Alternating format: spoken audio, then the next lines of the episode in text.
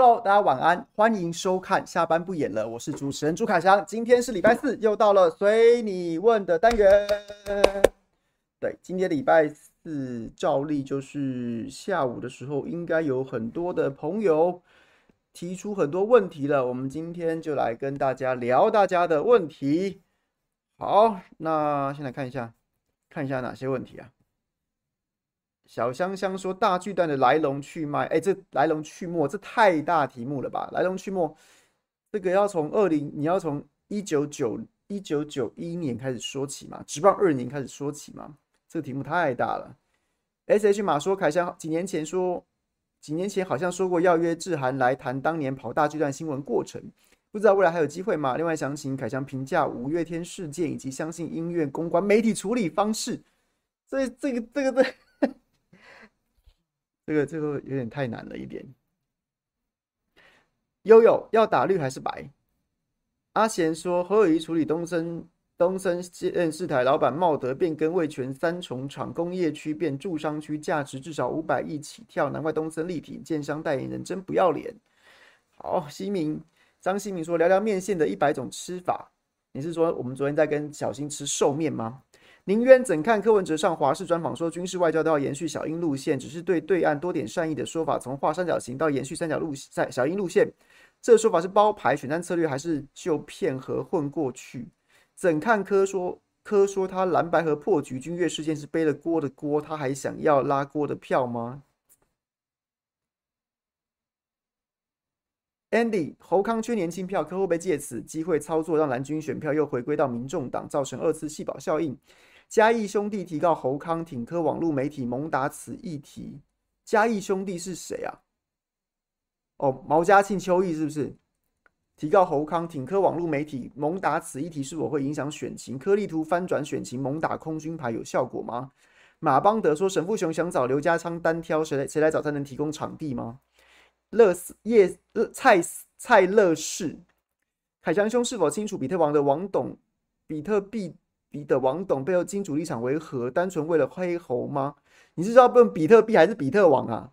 上上礼拜看到白党双北小鸡卖惨，跑去雨中接奖，一个一个还自我非常感动，什么风雨生信心，结果一晚而已就受不了，要改成实境秀马拉松直播，这么草莓要怎么争取选票？K U A N 控是这念这样念吗？控控国民党怎么处理侯友宜罢免案？Cinnamon Cinnamon 说。国民党现在很团结，真的要让哭 P 再为小鸡站台，然后被分票吗？Kelly，国民党有可能复制安哲秀现象逆转胜吗？取巧心态不可取。凯翔如何看待西柯西富自称最近帮蓝小鸡拍助选片，最后三天再拿出来用？小英路线深绿助选片败票还是败票？他很怕民众党没有三党不过半吗？如果只有六到八席不分区，国民党要五十到五十二席哦。丽里科的科的延续小英路线是对美书城吗？对白银选情是败票还是败票？崔顺军当然是聊聊科批怎么还敢吃国民国民党豆腐的事。黄珊珊张西西说，为何三山婉拒成晚会的邀请不给站台？嗯，这件事我不知道哎、有发生这种事哦。端总统说三块补助款 TPP 不分区能拿，区域能区域拿不到，科能不能拿？赖票数超科三倍，科就没了。The Rack 说，聊聊小郎君跟蜜獾的访谈中破了自己说在谁来早餐的脏话尺度，直到靠背的重大犯行，该不该值不值得再来一次土下座要露骨沟的那一种？小郎君今天一早跟柯叶师傅访谈又丑异了，讲了个干字，我有讲干吗？不是叶元之讲的吗？其他 Rock Power 当聊聊做自媒体当初在海边直播直播的初衷，海边直播初衷，Lincho。台南的登革热持续了这么久，到现在还是很严重。市府处理的方式除了喷药，还是只能喷药，都没有能真正控制住疫情。如果进入加护理喷药是个能有效控制住登革热的方式，民众当然愿意配合。但是问题就在市民乖乖配合也没用。喷面对喷药通知的恐惧和喷完药后的欣喜，请帮台南市民发声。好。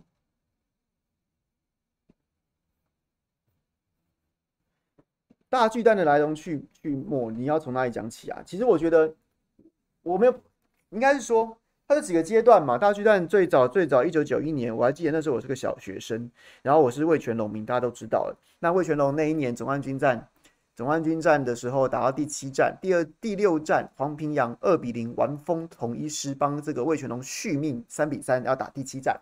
那第七战呢，在台北市立棒球场比赛，然后呢，就是打完前前前四局吧。那时候是那个当时的贾西这个羊头先发，然后这个贾西不是后来那个那个很会救援的贾西，反正就是一个号称火爆浪子的贾西。然后他投完前四局还是几局？四局。然后呢，魏全龙四比零领先，哇，那时候觉得都都是要要封王了。结果呢，没想到就开始下雨，下完雨之后呢，竟然贾西就被换下去了，换上黄平洋。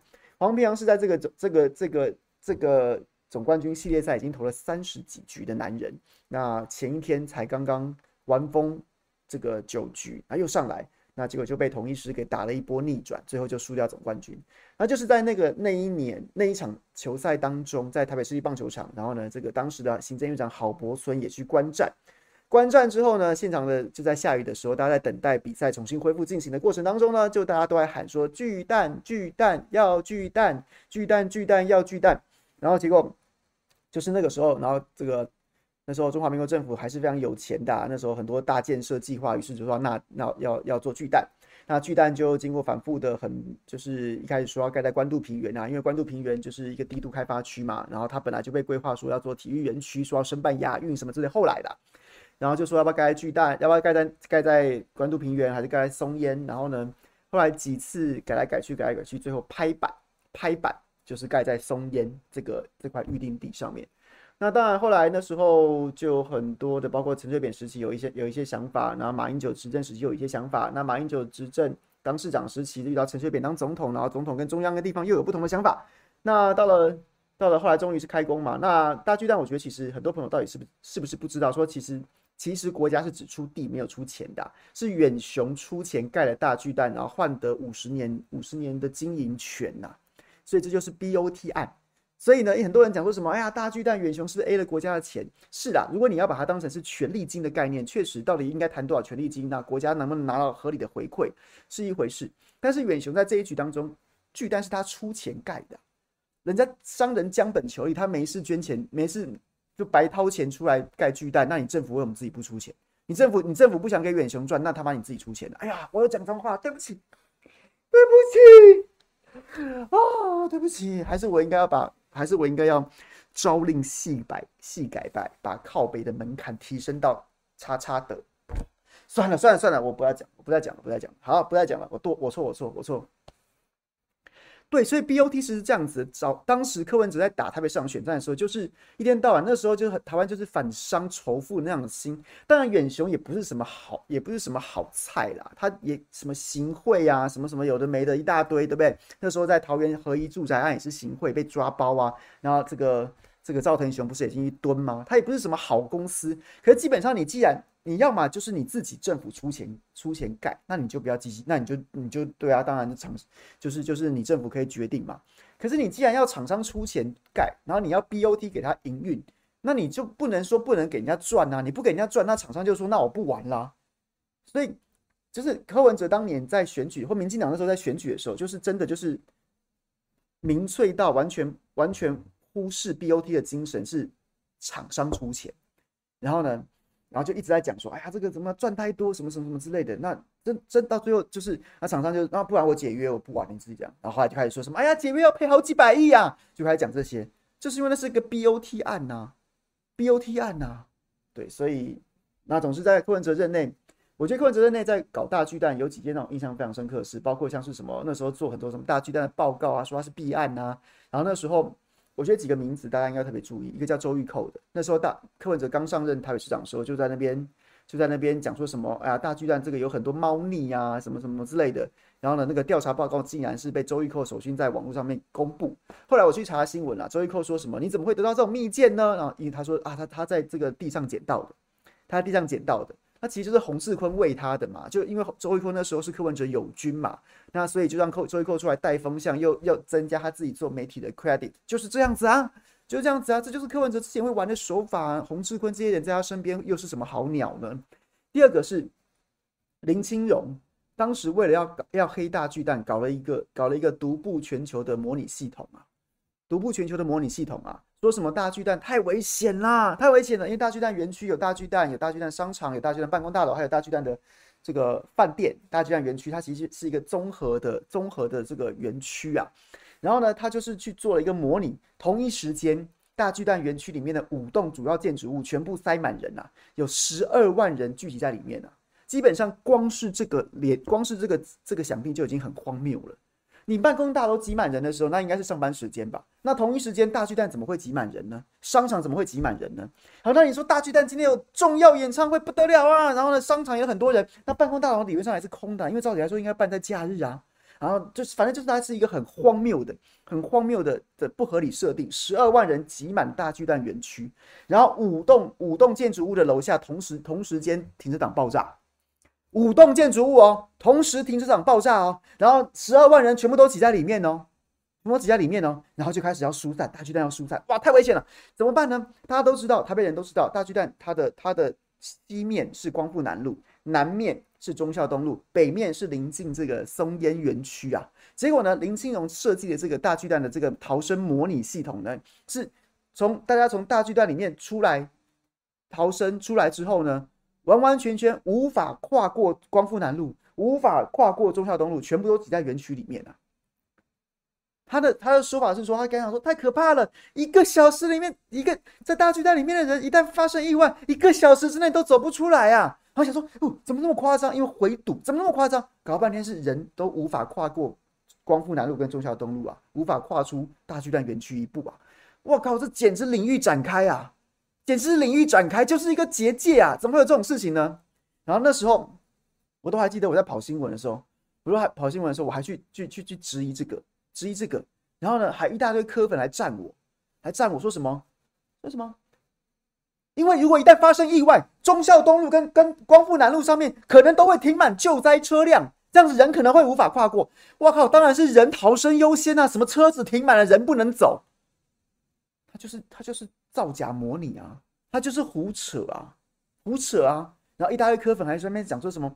哇，他没看过这么精彩的报告哎、真的没看过这么精致的报告，真的是哇，太棒了，选对人了，就是这样，我们的政府实在太科学了。网络上大家都还可以去找到那个报告，还还可以找到那个动画，你就怎么看都看说，为为什么人为什么人都不会过马路嘞？为什么人都不会过马路，让让让大巨蛋里面的一个小时都跑不出来？因为回堵啦，为什么？然后就各式各样的瞎掰，什么哇，这个因为车路马路上面都停满了车辆，所以过不去。然后还有人讲说什么哦，因为发生意外，大家都很慌乱，要找亲人。总之就是就是就是那个领域展开，就是没人出去啊。当年还叫结界，因为那时候还没有咒术咒术回战，现在叫做领域展开。大巨蛋领域展开，大家都别想，大家都别想逃啊！还五栋建筑物同时爆炸，十二万人同时在在园区里面，就做这种事情，这就是大巨蛋。这就是柯文哲在操作大巨蛋，OK？柯文哲就是这样操作大巨蛋的。然后后来，当然那段时间各各种节、各种各种胡说八道的爆料，大家去查高嘉瑜啊，高嘉瑜啊，去查高嘉瑜是第一个开记者会质疑大巨蛋可能不能打棒球的的的台北市议员。他那时候好像还是参选，你看二零一四好像第一次第一次选上。第一次选上，他二零一四年选议员的时候，他就开过记者会，他就开过记者会，质疑大巨蛋可能不能打棒球啊。然后还有各式各样的什么监察委员黄黄雄，然后然后然后一天到晚乱做报告，做一个什么大，就是用监察委员的身份去做了一个大巨蛋的这个调查报告，说什么里面有一大堆很多什么，哎呀，这个一三垒区外面是不是太远了？太远了。然后又说什么，哎呀，这个二层看台怎样怎样讲。人家国外国外外野区大的球，那个界外区大的球场比比皆是啊，三层看台、四层看台都有啊，你就是胡说嘛。那这些全部都被柯文哲在当时拿来操作大巨蛋啊，这个我想大家都应该记得吧？大家都还记得吧？应该都还记得吧？反正就是就搞来搞去，搞来搞去，搞来搞去，然后最后最后柯文哲也不能解约啊，你在喊要解约，但是也不可能解约，你真的要赔人家钱呐、啊，赔几百亿啊。那就不能解约，然后最后就是最后搞来搞去就折中，总共我记得好像退缩面积是退缩了大概就是就是退缩的面积大概是一百多坪吧，好像是一百多坪吧，就没了。然后柯文哲就宣称胜利，高歌离席啊，赶快盖，赶快盖，赶快盖。然后他后来就说，我不。后来在柯文哲执政末期的时候，那大巨蛋基本上接近完工了，但是它的防火审查确实就一直卡在都市计划都就是都审中心。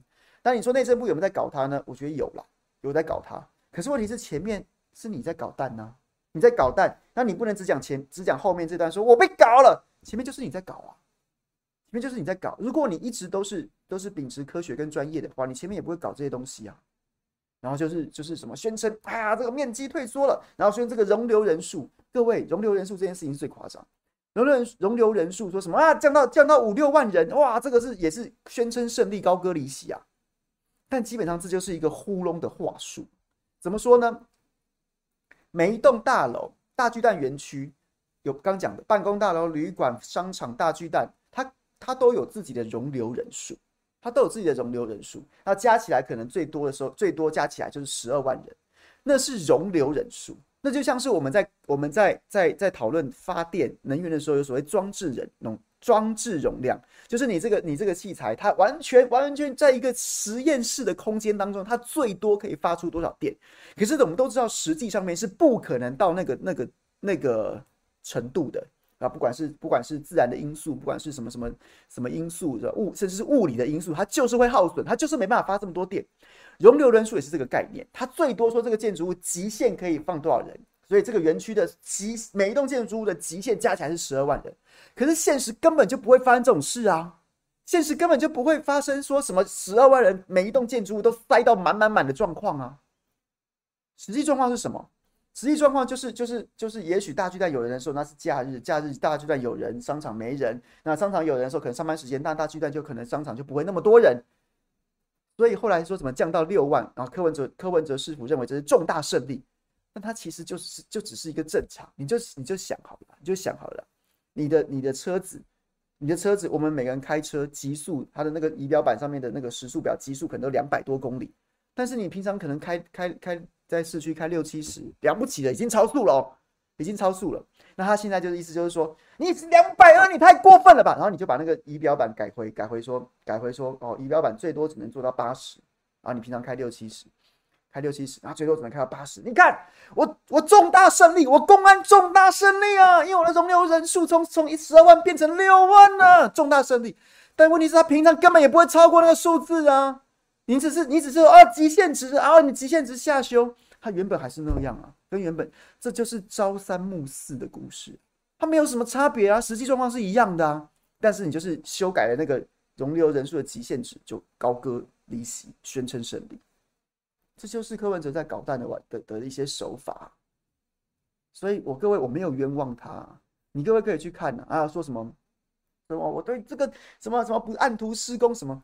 什么不按图施工啊？那个什么楼梯弄太少了。好，这些按不按图施工这件事情，有在建筑，我聊天室里面也许有一些建筑专业的朋友，我不敢，我不敢在这边班门弄斧乱讲。但我当年跑新闻的时候，也曾经因为这个新闻去采访过很多建筑师，他们说这件事情是这样的，反正就申请了这个建筑执照之后，申请了建筑执，呃，对不起，这是就是建筑执照之后，他们就在改。可是你你你你去拿去审的那些图啊，什么什么之类的。很有可能会遇到很多状况，比如说你原本地质探勘没发现说地上有一块坚硬的岩盘，或者说啊这就是一块大石头卡在那边怎么办？或者说又挖出靠挖出什么什么什么，或者说反正总之就是你在事前探勘的时候有些不如不如你想象的，那你怎么办呢？你要从不全部停下来之后全部重来一次吗？没有，当然就是立刻先变更设计，然后变更设计之后先盖，当然当然也也要审嘛，然后盖。盖完之后呢，最终就是看你能不能通过一些防火的测试啊，你最后能不能拿到使用执照嘛？你在变更设计的过程中搞得太夸张了，你最后就是拿不到使用执照嘛。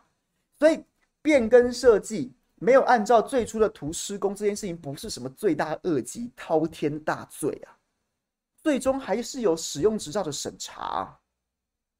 OK，对，所以总之就这样。反正中间有很多，一下子说要解约，一下说不解约，一下要解约，说要不解约。我记得我之前在脸书有写过，大概有十一次啊。国父革命都成功了，大巨蛋还没解约啊。然后呢，就是差不多这样子的往复，对，好不好？这个讲来，这个讲来大概要讲三天三夜都讲不完了，好不好？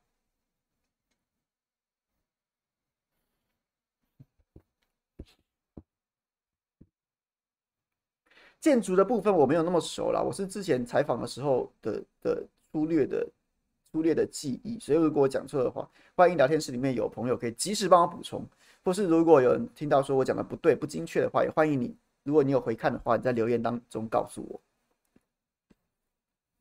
S H 马说这个要来请志涵来谈大巨蛋新闻，有机会可以啊，他但他现在应该忙着浮选吧，所以就是请他先好好努力吧。五月天事件，我真的不是这隔行如隔山，我真的不敢乱讲哎，我真的不敢乱讲哎，那我只能说，我只能说，就我觉得当时有个有趣的观察点，就是遇到这种事情，遇到遇到中国大陆这边近乎刁难的方式，就是有点刁难，或是起码我不敢说，我不敢现在就讲说有没有假唱，但是我只是觉得用这样的方式去有点，我在看我看来有点在挑。刻意要挑事去找五月天，要给他一点牌，要给他一点颜色看看的感觉。那台湾这边竟然没有力挺，莫非是早年五月天其实也是被被也曾经被叫五毛天嘛？那是不是这样子的事情发酵？我不晓得啊，可以再观察一下。又或者是在现在选举的时候，我们的执政党或是我们的这个网军头会觉得说台湾需要一个受害者。那现在五月天还没有到受害的程度，也许受害的时候他就会拿出来操作，不知道，可以再看一下。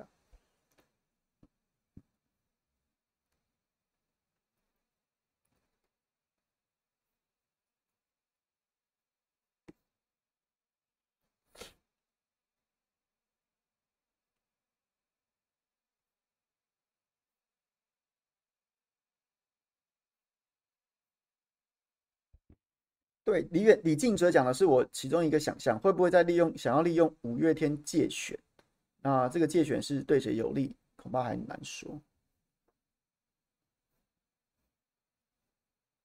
无良博主发起的，对不对？对，其实其实我就是觉得两边风向都有一点点对，又有一点点错，然后最加起来就是看不懂，所以我现在真的没办法说说说出什么样，打绿还是打白啊？当然打绿啊！我觉得昨天巧芯他们不就开始打绿了吗？王鸿薇也在打绿啊。然后呢，该打绿的都还是努力在打。那这段期间，你有看到民众党在打绿吗？没有啊，这不是早先讲的，就是到最后，最后监在最后监督执政党的还是国民党啊。过去大家搭顺风车，然后没那么计较。现在如果你看一旦拆伙之后，你就会发现说，其实从过去几年来，在对抗民进党、在制衡民进党的主力还是国民党啊。那当然就继续打绿啊。我之前有没有跟大家讲说，徐小新他们在残招？他昨天不是重击，颜面直击给萧萧美琴的鼻梁一拳吗？打到民进党昨天上至陈建仁、萧美琴本人，然后呢，什么近办呐，全全部都出来回应说，你不能这样讲我们美琴姐什么什么之类的。对，阿贤。侯友宜协助东森电视台老板茂德变更味全三重厂工业区变住商区，价值至少五百亿起跳，难怪东森力挺建商代言人真不要脸。我对这没有意见。我跟张，我之前在张高强在东森工作的时候，那时候我们原本在中天做深厚农做，然后他们把我们挖角去，说叫我们就可以照着自己的意思做，然后说可以挺韩。那结果公司后来就整个转向去挺挺菜，啊，也是挺的义无反顾啊，也是挺的义无反顾啊。那所以我觉得这是老板的作风吧。那他跟侯友谊之间有没有什么利益输送、利益交换？那你就如果有人就去检举啊，我也没有什么更进一步的讯息去跟大家报告的。OK，那我只能说，我只能说，这种事情就是有证据就去检举。那不然的话，如果今天张高翔是全力挺柯，那也许阿贤你就没意见了，是吗？对，就是这样。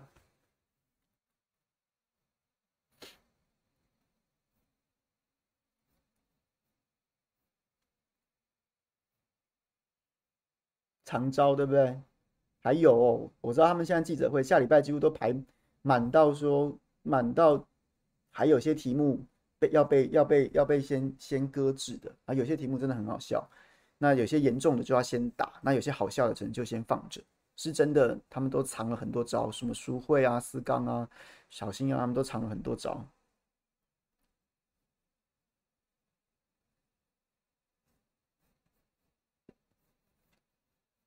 好，然后面线的一百种吃法，不，哎，我这这个小弟我并不是，并不是这个这个这个烹饪达人哈，就不敢在这边乱讲，好吗？林渊说：“怎么看柯文哲上华视专访说军事外交要延续小英路线，只是对对岸多点善意的说法，从画三角形到延续小英路线，这说法是包牌选战策略，就是就是就骗和混过去，蓝白破局，说是背了锅的锅锅的锅，他还想要锅的票吗？”前半部我觉得柯文哲昨天在讲这段的时候是在华视，那大家当当然知道华视就是现在是民进党养的电台嘛，啊尤其他又接受陈雅玲的专访，所以他所以他的幕僚跟他本人，他一定在去之前就会预先设定说，在这一台当中他讲出来的话，预定的受众是谁，那当然就是相对来说比较偏绿的观众，那可能偏绿的观众又不会像是像是三立民视这种绿的核心教义、核心核心价值然后基本教义派，那所以他。会让自己的言论往绿的方向修正，这是很自然的。那其次，我觉得在在他自己一定看到民调。其实我觉得民民众党再怎么嘴硬啊，黄珊珊再怎么嘴硬，我相信柯文哲本人应该知道他的民民调是重重大崩跌的，重大崩跌的。那重大崩跌主要来自哪里呢？来自于说他原本就没有老人家的票，那原那蓝营的票全部归队了，他他他只剩下他的他的老本就是年轻人，相对年轻的选票。那这些年轻选票可能在他的想象当中就是天然毒啊。反国民党啊，所以呢，他到他其实接受华视专访，某种程度也许就是想要向浅绿喊话。那他当然会讲出这样子的这样子的内容，就是就是一个在去接受浅绿的浅绿电视台的专访，然后呢，对浅绿的群众讲话，那讲的就是浅绿群众爱听的语言，就这样。那今天我只知道说，我身边很多正媒正媒圈的朋友，有民众党的，或是前民众党的，又或是就是亲民众党的，或是或是这个，反正就很多观察。朋友在私底下都是听到这件事情都是笑出来啊，就讲说这个法夹弯也转得太硬了吧，跟蓝就蓝白合谈了老半天，到现在还三不五时，像是一个被分手的怨偶一样，然后转头就去说，哎，我是我我本质是深绿的，其实我根本就不爱他，我爱的是你，这种就是这已经这个这个法夹弯真的太扯了啦，真的太转得太硬了啦。不过反正现在柯文哲身边也没什么正常人，就是就是一些脑粉跟这些信众。那反正脑粉跟信众也没有在在乎你讲话有没有逻辑，就是只要只要师傅讲的都是圣经，就这概念，我们也不能勉强。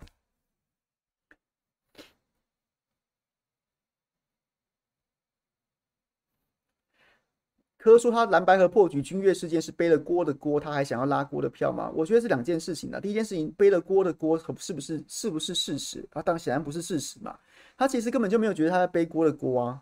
他其实郭在君悦那一局看起来里面是最是最状况外的，他可能还觉得他还在他还当面去凑马英九跟凑朱立伦呢，结果殊不知看他也没搞懂朱立伦跟马英九来这边是干嘛的，所以他就是一个局外人，一个状况外的人啊。然后简讯当中证明什么？证明简讯当中证明是柯文哲在跟在跟侯友宜串谋串谋要卖锅啊，卖锅啊，表面上给他下台阶，实际上就是就是叫他对，就是利用他叫他滚蛋啊，差不多是这样子啊。那所以请问一下。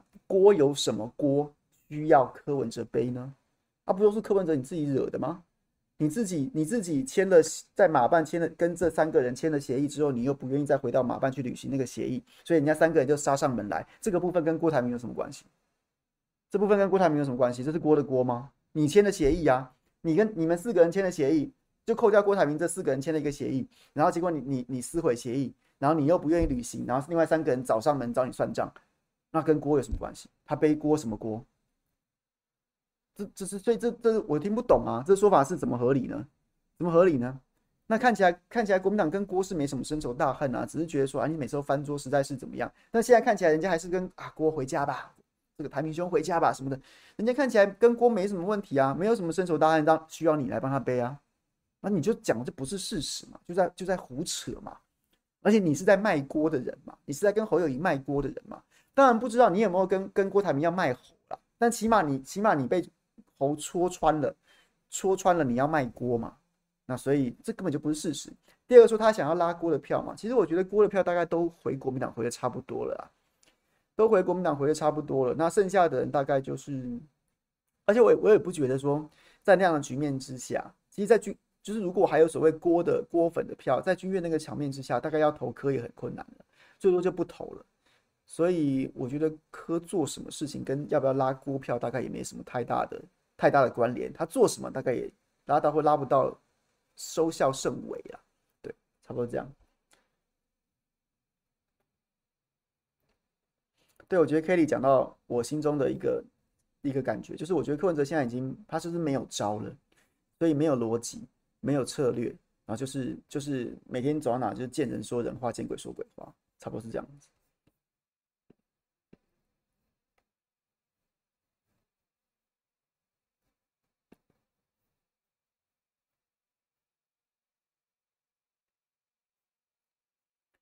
Andy 侯康缺年轻票，柯会不会借此机会操作，让蓝军选票又回归到民众党呢？不可能啊！不就是就是为什么要回到民众党呢？对啊，这是完全不可能的事情啊！造成二次细胞效应，对，就是不可能。嘉义兄弟提告侯康挺柯网络媒体蒙达此议题是否会影影响选情？柯力图翻转选情，蒙打空军牌有效吗？这两个答案我都告诉你说没效，因为其实其实你会看，其实我每天晚上都会看一些柯粉直播、柯粉台直播，因为很好看。我觉得很好看，就是一个我上次有讲啊，就像平行世界纾压，就是你你平常看一些正经的频道，你还会思考，然后你还会想想它合不合逻辑，但是那些科粉台几乎现在已经完全没有逻辑可言，所以你就是去那边听他们在骂，然后呢觉得那个平行世界好好好有趣，就是这样子。所以这个问题可以跟后面有朋友问的，就是我看一下，我看一下是谁问的。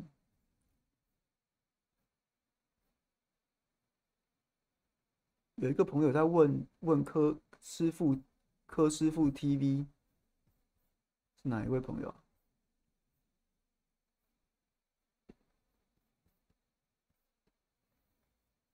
是就是反正就是柯师傅 TV，这这同样的概念，基本上我觉得没有就不会成功的，没有什么意义啊。它现在已经变成一个非常非常非常，就是逐渐在萎缩的同温层，在里面热到不行。但是跟现实大部分的人的思考已经脱节了，大部分人思考已经脱节了，大部分人是不可能认同你这样言行不一致、前后逻辑不一的这样子的行为。大部分的人也也就是你们在那边互相濡以沫的那些价值，什么师傅不放弃，我们也不放弃，这种这种这种跟一般人没有渲染性啊，没有渲染性啊，就是同温层会很嗨。那这样子的成果是什么？然后还有用排他性的，反正凡是凡是不就是不。骂师傅的，就是收钱的；凡是不给，没有，就是没有对师傅友善的，就是就是说这是蓝绿假杀。然后呢，但是却又无视说师傅到底到底是，请问一下你那个两亿美元到底是谁？啊，请问一下那个小鸡找你拍拍影片到底是谁？啊，他都每天都在那边像自走炮一样随便到处到处乱喷，喷完之后也没个影。然后呢，人家问你说，哎，那那个要不要交代一下？要要翻页翻页了，不能这样子啊！啊，你每天这样随便乱开炮，除了你的信徒之外，谁会接受啊？你好歹讲一两个嘛，两亿美元讲完之后，民民党死了，侯友宜退选吧？啊，没有啊，讲不出来啊。然后呢，这个到底哪哪个蓝小弟找你拍影片啊？啊，不然你讲一下，哎，讲不出来啊。就是每天这样讲，那就是除了师父信众之外的正常人，谁会接受这样子的人当国家领导人？就不行嘛。我觉得现在二零二零年，好了，我不要得罪韩粉，有很多韩粉可能不认同我说的。二零二零年，很多人对韩国瑜的攻击，就是说他他太喜欢讲些五四三的。然后让人家觉得望之不似人君，甚至有些话前面对不前面跟前言跟后语对不上。柯文哲现在已经完完全全把那个极限值推到一个不可思议的的宇宙边缘了。如果当年韩国瑜是大概五分的话，我觉得柯文哲现在起码已经八十分了。就每天前言不对后语啊，这种人怎么会？那你说现在，我知道柯粉的直播主一直在呼吁说柯文哲要走上街头去接奖啊。走上街头去接奖，然后呢，就是说什么要开那个二十四小时直播啊，那种动画台都可以二十四小时直播，宗教台都可以二十四小时直播，为什么你不可以啊？我觉得啦，我觉得我我个人作为一个前节目制作人，前节目制作人，我觉得我应该有资格说几句话吧。我觉得我用一个最简单的方式跟大家讲说，这这其实是没有什么用的。的原因是因为今天你这个商品好，今天你这个商品好，你放在电视电视购物频道。来卖，十五分钟就卖完了。你一档商品可能十五分钟卖完，剩下四十五分钟这一档在拉赛啊。当然可能还要加码啊，拉赛啦。你好卖的东西十五分钟都卖完了，你不好的卖的东西，你二十四小时连播你也卖不掉。OK，我这样讲是不是很直白、很粗暴？所以做节目的关键是内容啊，不是说你播多久啊，你播多久就是，但是但是科粉台好像好像有有。呈现一个趋势，就是你每个直播就一就是一个一个比比长的，每个动不动开就是直播都要开两三个小时，然后两三个小时就是一边讲，然后就一边抖内啊，拼命抖，拼命抖，他们就可能就觉得说啊，这个这个就是就是就是有用。是啊，就是你在吸金这个部分有用，因为你就是因为你这个台就不会扩散，你就是固定的这一群人看，这一群人就是他被你教育成说，他觉得这个社会亏欠他，他觉得他在这个社会上面都是那些不被认同、被打压的，有一种悲情的情节的那一群人，所以他就觉得在你这边得到温暖之后，他就会抖内你、抖内你、抖内你、抖内。是啊，可是他抖内你钞票，可是问题是你你没有办法突破这些人，大部分的人也不认同，会觉得你们就是一个邪教，太邪门了。太太邪门了，所以不会成功啊！你你你，不管是直播八小时还是直播二十四小时，套句克林顿的名言：“笨蛋，问题是经济；笨蛋，问题是内容啊！你到底要讲什么？你今天的内容好，你今天师傅真的提出什么真的很棒的，他又他重新找到了自己的卖点。你不用连播二十四小时，你十五分钟一样一样有票。那同样的，你还你现在就是这个样子。”你现在就是这个样子，你直播二十四小时，一天给你二十八小时直播也没有用啊，就这样。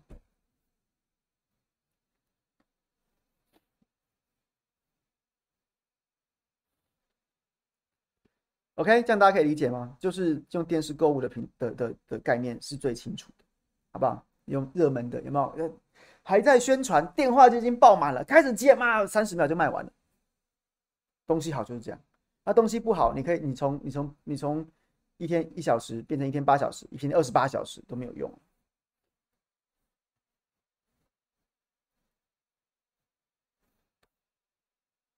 所以，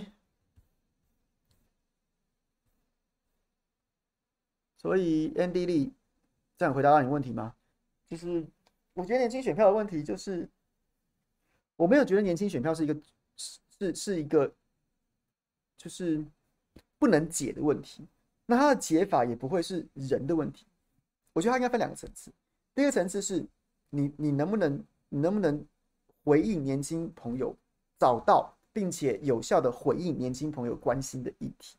那这当然不管你是用政策政见或是什么人设来不及了啦，人设你要现在人设都僵固了，你要硬要去假装另外一个人，那是不可能的事情，而且很白痴，千万不要这么干，而是。你提出些政，你提提出一些好的政策。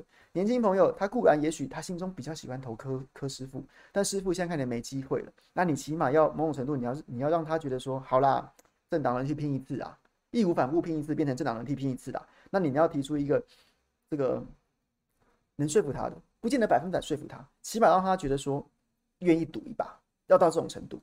这样，所以是政策政见，或是你对议题的表态，你对立场的的的的主张，这样子。这个这个是要还有机会，三十三十天还有机会。那另外一个另外一个很多人会讲说什么，我要找什么直播主站台呀、直播主联播啊，什么什么站台啊？我觉得这不是重点，这个这个没有前面一项重要，但是后面这一项是不是也重要？是重要，因为它就算是一种通路。可能有些人他永远一辈子都不会去看赵少康直播，但他会看某某某某直播主直播。所以如果你还是能够挖到一些一些这个一些这个。这个就是挖到某些让某些意见领袖、年轻人会会关注的意见领袖支持你，或者说你能够跟他跟能够用对他讲述理念的方式进入年轻人的视野，那这也很重要，这也是通路的问题。但通路就回到前面一个问题，通路是重要，但它是次要的，重点还是你到底你这个商品本身到底是什么？你这个商品有没有吸引人？你商品很烂，你去跟谁直播都没用，你去你去怎么卖都卖不出去啊。但是你的东西好，然后如果能加上加上能够让一两个关键的意见领袖 KOL 直播主，或者说一两个这个社会上面让大家觉得说清流贤达，或是意想不到的人物，或是他个他有他有自己一个次文化次团体的的的支持，诶，他愿意支持你，诶，那也许就是事倍功半啊，事半功倍啊，对，大概这样。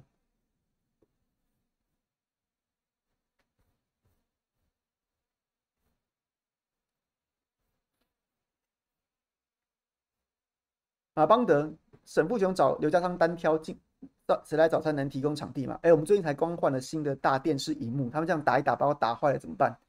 是不是这个要打要打就去练武士打？谁来早餐我们就还是我们还是走文系好吗？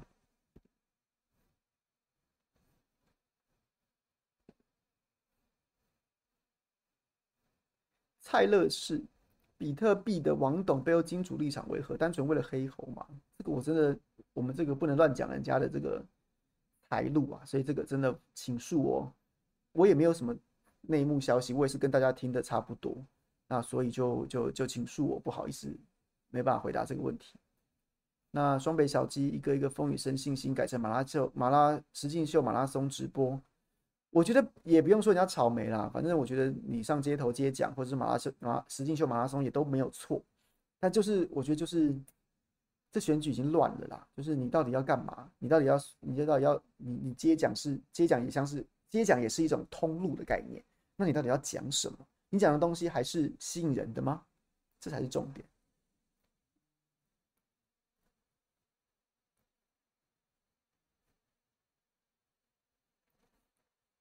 国民党怎么处理侯友宜罢免案呢？不用处理啊，因为一定不会成的，所以就就就，我觉得炒作侯友宜罢免案真的很无聊。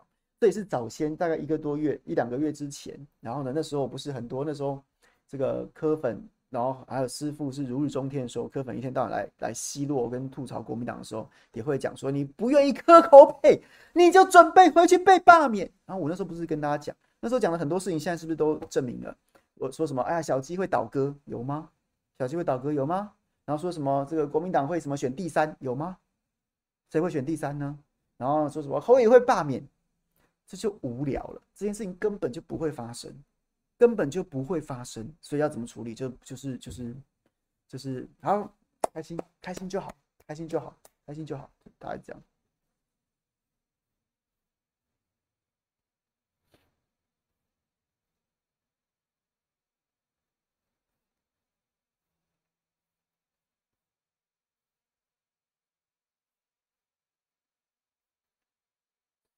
Cinnamon，国民党现在很团结，真的要让酷 P 这样小为小鸡站台，然后被分票吗？我现在看不出来这个可能性。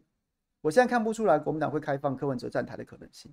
对，所以最后关头我不知道了，最后关头情势怎么变化不晓得。现在瞬才有三十几天嘛，瞬息万变，所以最后没有没有重大政治情势的改变，我觉得国民党不会让柯文哲站台。国民党现在空前团结，为什么让柯文哲再再来再再给他便宜的，再给他便宜的造势场合？搭顺风车呢？所以我觉得不可能。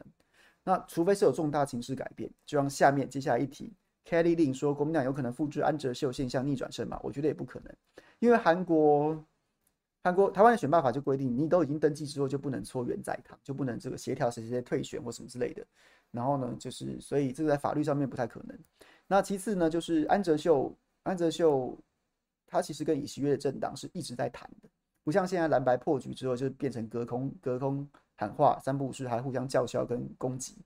那他是一直在谈，一直在谈，谈到选前，最后最后谈成了。啊甚至选后结束之后，两个党就合并了。那你觉得国民党跟民主党会合并吗？然后安哲，然后呢，现在两边两边也没在谈啊。所以我觉得安哲秀现在不可能，至少不会是安哲秀的这个形态。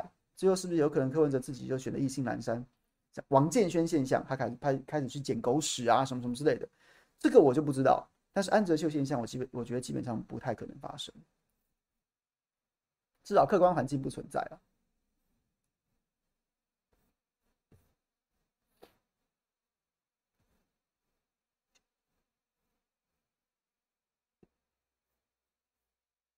取巧心态自不可取，说。凯翔怎么看待西西父自称帮蓝小鸡拍拍拍住选片，最后三天再拿出来用？基本上我对这件事情是高度存疑的，我不敢讲没有，我不敢讲没有，我不敢讲个别的有没有没有，但是我觉得好了，先定义啦，在十一月二十四号各自登记之后，之前我不知道，也许有，还那有有，就算有也还勉强说得过去，但十一月二十四号之后到现在有没有？他说最这个有没有在拍？我个人对这件事情高度存疑啊。我真的很怀疑，说哪个哪个二百五会会现在去叫柯文哲拍推荐影片？我很怀疑，我很高度怀疑啊，我很高度怀疑啊。对，所以就是第一个，现在这个情势，你播柯文哲的影片，你确定帮你加分吗？你确定你确定最后一天播柯文哲帮你拉票影片，什么白粉会感动师傅，然后就投你吗？我觉得这可能性很低耶、这可能性低的程度。什么相什么相较之下，什么可能性会发生？什么可能性是原本国民党的支国民党的候选国民党的这个支持者，想说妈的你也太，哇，我又讲妈的，你也太贱骨头了吧，你也太没骨气了吧，老子不爽投了，我投会有一票，又不投你啦，这个可能性还比较高嘞。这个可能性还比较高嘞，高过说白粉看到师傅帮你录影片，然后呢就就就就决定盖你一票的可能性，还低过蓝营的支持者，蓝的蓝的这个原本的支持者，看你觉得你太没骨气了，你这个操俗啦，什么时候去通敌的？不知道啊啊，这种人可以投吗？就不盖你，这个可能性比较高啊，谁会这么笨啊？真的有这么笨的就就就，嗯。我不知道有没有朋友会告诉我你会怎么想？今天真的最后三天播了一个影，就假设现在的情势，然后呢，就最后三天播了一个柯文哲影片。你先看到你的支持者，你的你要你的你你选区的这个国民党立委，哎，啊你什么时候拍的啊？啊你党中央是有开放吗？啊你是不是一直跟柯文哲在互通款曲啊？啊你你你自己你自己是很难赢是不是？你非要扒着柯文哲大腿是不是？你心中会觉得说哇这个这个太棒了，还是说你是？孬哎，你这你这是操出来，你这孬种，所以就嗯，我觉得反效果还比效果大。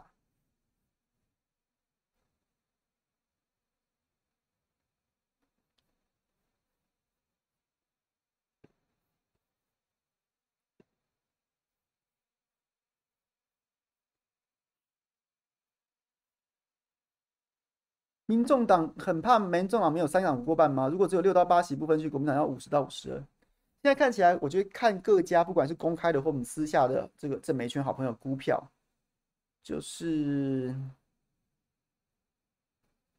就是就是都对三党三党不过半可能性还是蛮高的，因为国民党跟民跟民进党可能都在五十席边缘，都在五十席边缘，但是过半要五十七席，看现在看起来双方大概都没有五十七席的实力，那。民众党可能五到六五到六席，我个人认为啊，当然有人说八八席十席，我觉得现在没有那个亏了啦，五到六席守住就不错了，五到六席守住就不错了。那所以加起来的话，就是就是再加上那些，再加上就三党不过半可能性蛮高的。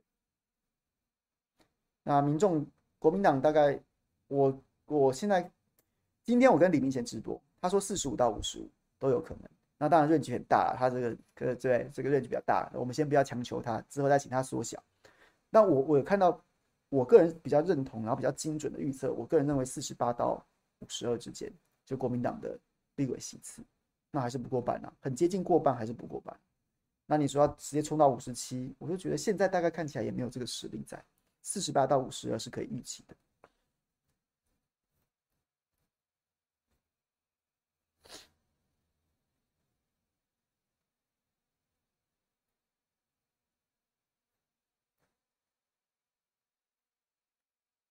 地理科延续小英路线是对美国输城嘛？对白银选情是败票还败票？我觉得柯文哲完全没有美国问题，就是美国根本就没有在特别鸟他，所以他没有美国输不输城的问题。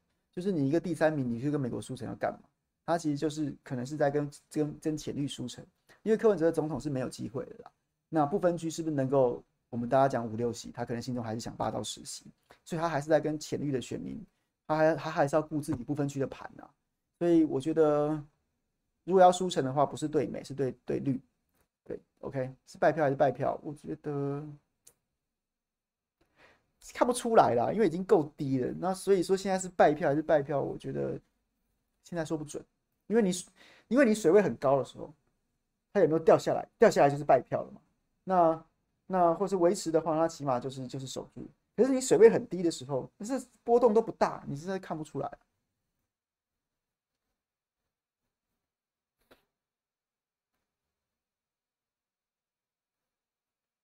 柯 P 怎么还敢吃 KMT 豆腐？我觉得他也不是敢不敢的问题，是他也没有什么可以讲，他就只好一直继续讲这个国民党啊、民进党啊怎么样怎么样，不然柯文哲要讲什么嘞？我觉得他是真的没东西讲的，然后选的也意兴阑珊了。柯文哲基本上自己选就意兴阑珊啦，然后呢，就是好像也原本这个时候应该是在国民党的各大立委候选人造势场合上面。啊，或是说这个整个党的蓝白合整个整个大造势的场合当中，然后可能在就是就是在准备这些事情。那我觉得柯文哲他是一个很聪明的人，而且他其实是一个喜怒都写在脸上的。你看他现在每天都是一个一副那种意兴阑珊的样子，就代表说他自己早就知道自己出局了。那每就是每天就还是，但还是有这么多事要做，那每一件事情都应付应付这样的感觉。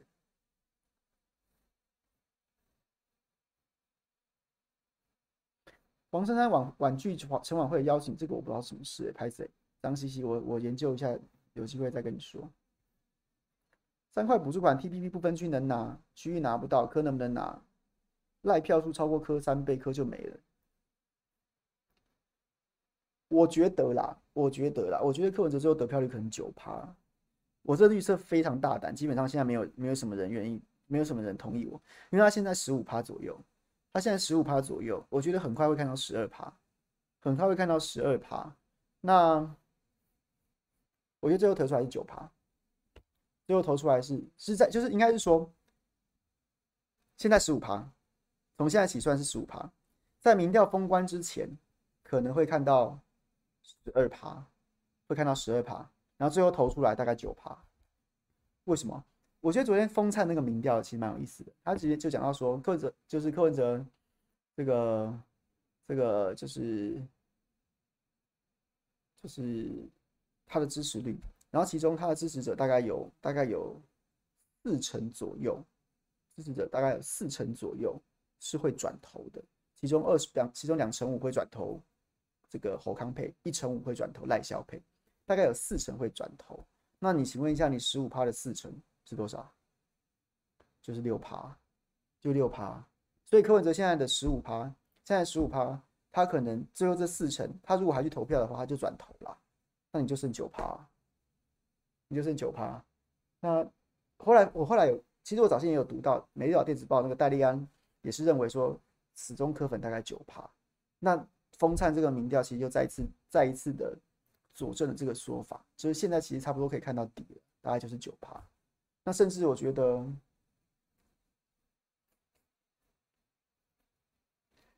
好，算了，不要这样讲了，不要这样讲了。我觉得九趴九趴差不多啦。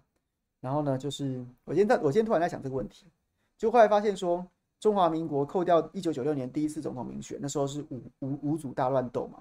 从两千年开始到现在，萨卡都萨卡都史上最强的第三名，各位你都猜不到哎、欸。史上最强的第三名是是连战呐、是被你们看不起的连战呐、他还拿两百多万票，将近三百万票。那那后来的宋楚瑜，宋楚瑜二零一二年的时候是拿三三四十万票吧，二零一六年的时候是拿一百多万票。但那一百多万票其实是因为大家都觉得说，反正政党要轮替了，然后就不想投国民党，想给国民党教训，又投不下民进党，就投宋楚瑜。所以他那时候一百五十几万票。那二零二零的时候，他基本上几票我都忘记了，反正这十几几十万票很少。我觉得柯文哲大概，我觉得二零一六年宋楚瑜那个一百五十几万票，大概就是宋楚，大概就是柯文哲现在的高峰，大概就是最多，最多就这样，最多就这样。他然后呢，他要超过连战是不可能的事情。那宋楚瑜的在二零一六年的一百五十几万票，我觉得是柯文哲现在应该要守住的票数。OK。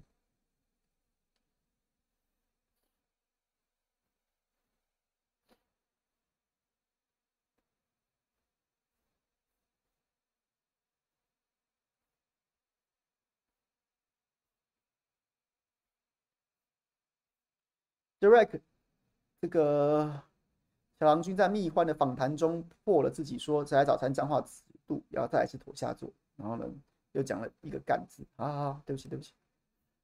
Rock Rock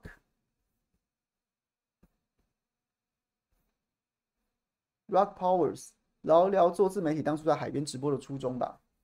我觉得现在就是这样子啊，还蛮好的啊，就是就是。在这边想想讲什么就讲什么，想讲什么就讲什么。你要说我，你要说我收钱办事吗？你要你是要你是要来你要是来要是来质疑我吗？还是来来来酸我吗？应该不是吧？直播的初衷就是不想再有老板了，想要自己当老板。然后呢，想讲什么就讲什么。然后呢，想要跟大家用互动的方式聊天。我觉得我现在做的都还蛮蛮，就是有有照我自己想做的事情做，我觉得蛮好的。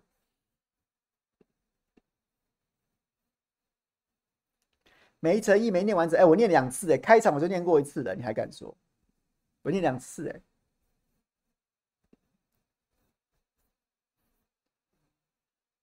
林秋，哎，台南登革热这件事情，对不起，我我这个我没有办法回答你什么，但是我觉得还蛮重要。你可不可以，你可不可以留言给我，或是你来不演的新闻台的的脸书粉丝专业私讯给我，你想要表达什么，或者你有什么样的资讯，都贴，你都贴给我，然后我帮你转给谢龙介，我帮你转给谢龙介，就是就是你当然你可以直接去他脸书啦，可是我据我所知，他没有这么多时间去看每一则脸书留言，他的服务处的朋同仁会帮他过滤。可是呢，我每个礼拜起码会见到他一两次，因为他会来不远的新闻台直播。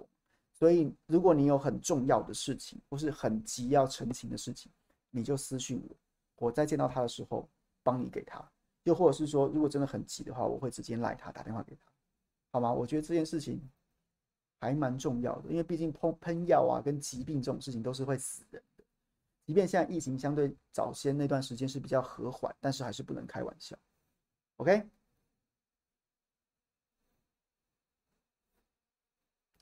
MC 倩切姐，雪英九趴加一，OK，咪咪越来越受不了科说话颠三倒四。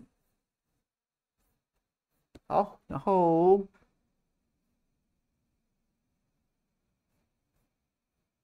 ，Erica 说没有社会经验的比较容易受科吸引吧？请问有社会经验又相信科的，是不是深绿科粉？深绿科粉早先已经归队了，所以就，所以就是就是，还有的拼嘞，好不好？张美兰说：“萧美琴的国籍问题超瞎的，为何没人也没法查清楚？只听内政部说没问题就没问题，真假？真让一个疑似美国人的当台湾副总统吗？”我知道巧心下巧心跟淑慧下礼拜一会再开一场记者会。那反正内政部现在是没有要查嘛，你看不惯你就让他落选，落选之后大概就会查了。OK，落选之后再会查。据我所知，下礼拜的记者会其实还蛮蛮蛮有梗的啦，蛮有梗的。OK。PD 劝说没跟到提问串，想问问台长怎么看侯打大巨蛋这个议题是好是坏？他打大巨蛋这个议题，其实我觉得他他要打的是市长的治理能力啊，市长的治理能力，所以我觉得没有什么好或坏，它不太会是一个持续很久的议题。那对国民党来说，当然会是一个加分的议题，因为就像是早年二零一零年的时候，那时候我在线上跑新闻，花博，民进党打花博是。骂到没有一点好啊，简直就是一个大贪污、大贪污事故现场啊！结果后来开幕之后，哎，家贫如潮，然后最后不是八八八万八百万人次，这个中南部乡亲超爱的，一辆游览车一辆游览车上来看，然后呢，就是各地的里长，早先是北部的里长，台北市的里长说就是有这个招待人次，到后来就是中南部的也要抢啊，各各地民代都以都以招待乡亲看花博为这个为荣啊，或者说不能。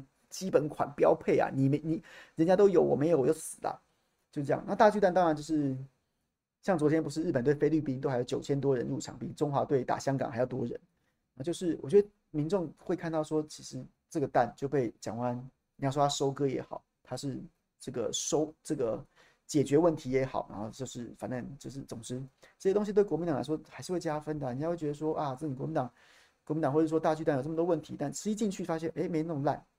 所以我觉得国民党会会想要收割这一题是很合理的，但是他也是不是说那种会会连续炒个好几天的那种议题，所以我觉得不是太重要。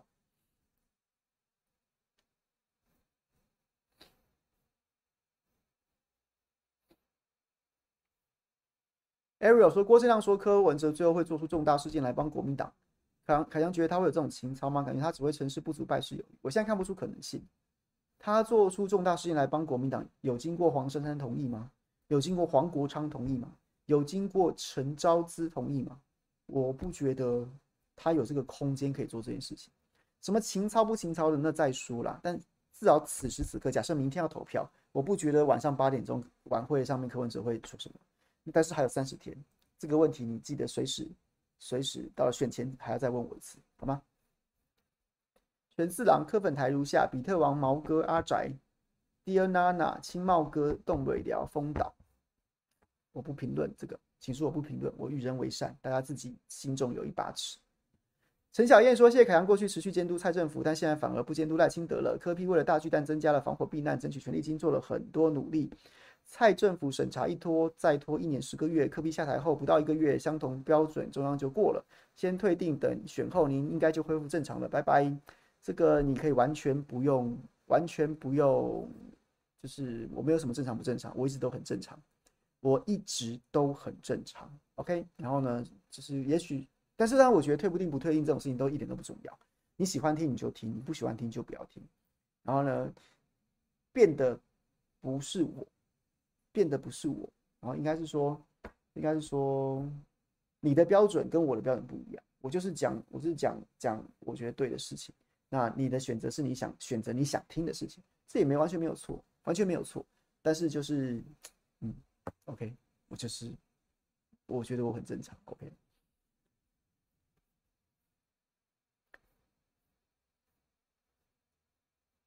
嘉宏，请问一下，柯批会不会真的跟吴董说的掉到十二趴？哦，我刚刚已经回答这个问题，我觉得他最后可能会投出九趴来。柯批票又高过民众党，柯民众党政党票会不会更惨？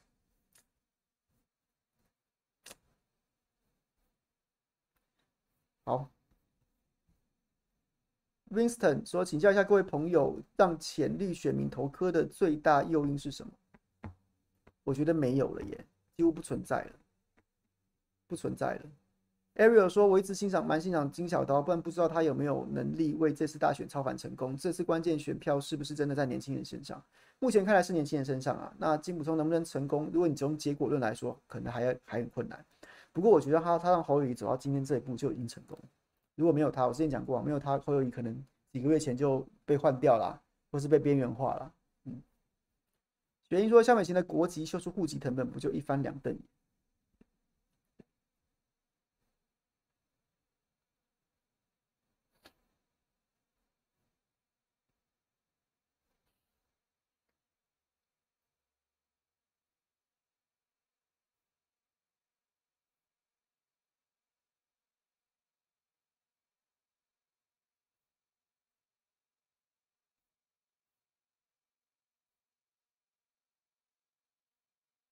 好了，谢谢大家了。今天谢谢大家了。明天早上跟斌哥直播，然后呢，就是就是又准备要放假啦。这个祝福大家，祝福大家这个哎哎，没有没有没有哎，明天才要祝福周末愉快啊！明天还要上班哈。OK OK，好，谢谢大家，明天见，拜拜。